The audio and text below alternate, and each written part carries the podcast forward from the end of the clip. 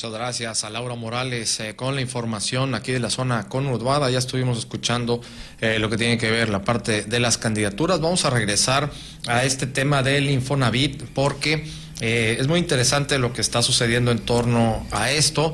Estas nuevas reglas del Infonavit. Tenemos en la línea telefónica a Pedro Fernández Martínez. Él es el presidente nacional de la AMPI, la Asociación Mexicana de Profesionales Inmobiliarios, para que nos pueda ampliar esta información. Adelante, Pedro, muy buenas tardes. Muy buenas tardes, querido Jorge y amigos que nos acompañan. Qué gusto saludarles. Pues efectivamente, el Infonavit, el Instituto Nacional del Fomento a la Vivienda de los Trabajadores, que trae una administración altamente disruptiva para que cada mexicano tenga su vivienda, ese sueño de todos cuando trabajamos toda una vida para acrecentar nuestro patrimonio. ¿Cómo ves, mi Jorge? No, pues, a ver, son puntos muy importantes, Pedro, que queremos que nos los explique, que nos los expliques un poco más a fondo, no solo viviendas, sino también terrenos, es lo que nos estás comentando. ¿Cómo son estas reglas de operación? Es correcto, mi George. Te comento que la nueva regla aprobada por el Instituto es que el derechohabiente no solamente tiene el derecho a adquirir vivienda nueva, sino ya vamos a poder tener la adquisición a terrenos, y esto es una buena oportunidad, ya que ahora el trabajador va a poder construir a sus necesidades. ¿Cuántas veces tenemos el supuesto de que en nuestras propias familias o nuestra propia profesión puede ir de la mano para poder coadyuvar en la construcción de un inmueble? Y no tenemos que estar sujetos a la comercialización de un tercero. Se me hace altamente interesante.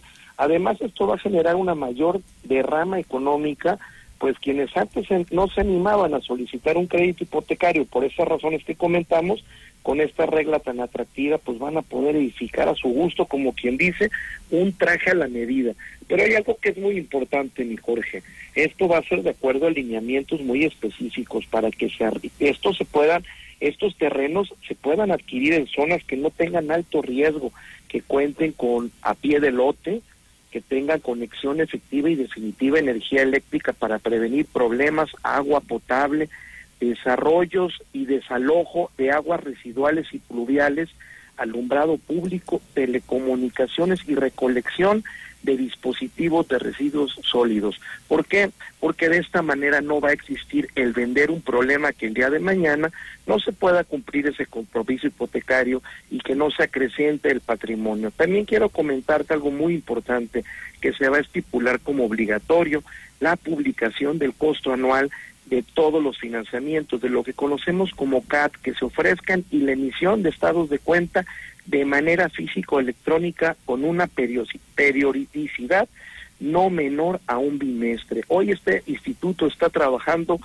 impresionantemente bien. Recordemos que es la hipotecaria más grande de México, de Latinoamérica, número 4 del mundo, y el 70% de los créditos que emanan en este país provienen del Infonavit, nada más y nada menos. Oye, Pedro, preguntarte cómo va precisamente en este año, cómo van con la ejecución de los créditos. ¿Sí va trabajando bien? Jorge, es increíble porque en enero de este año el instituto generó un 9% arriba, casi 27,000 créditos emitidos, y esto es un 9% a comparación de enero del año pasado.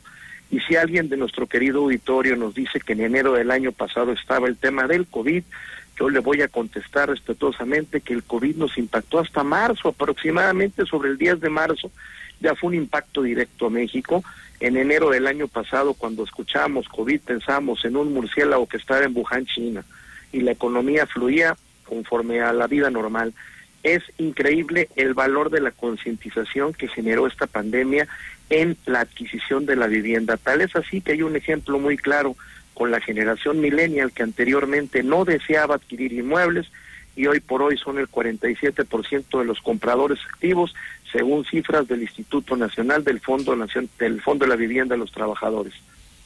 Pedro, también preguntarte en torno a esto, en estas nuevas reglas, en la aplicación de los créditos, para que nos quede muy gráfico sobre todo, no únicamente van aplicados a los distintos desarrollos que realizan empresas y sobre todo las vivienderas que les llaman. Es correcto, ¿no? Sí. Sino que también ya, en este caso, terrenos, o puede ser también alguna otra casa, habitación, vamos a poner, que a mí me guste, que sea la que está en la zona donde yo quiero que esté, puede aplicar también para otras casas, habitación, que no forzosamente tengan que ser de interés social?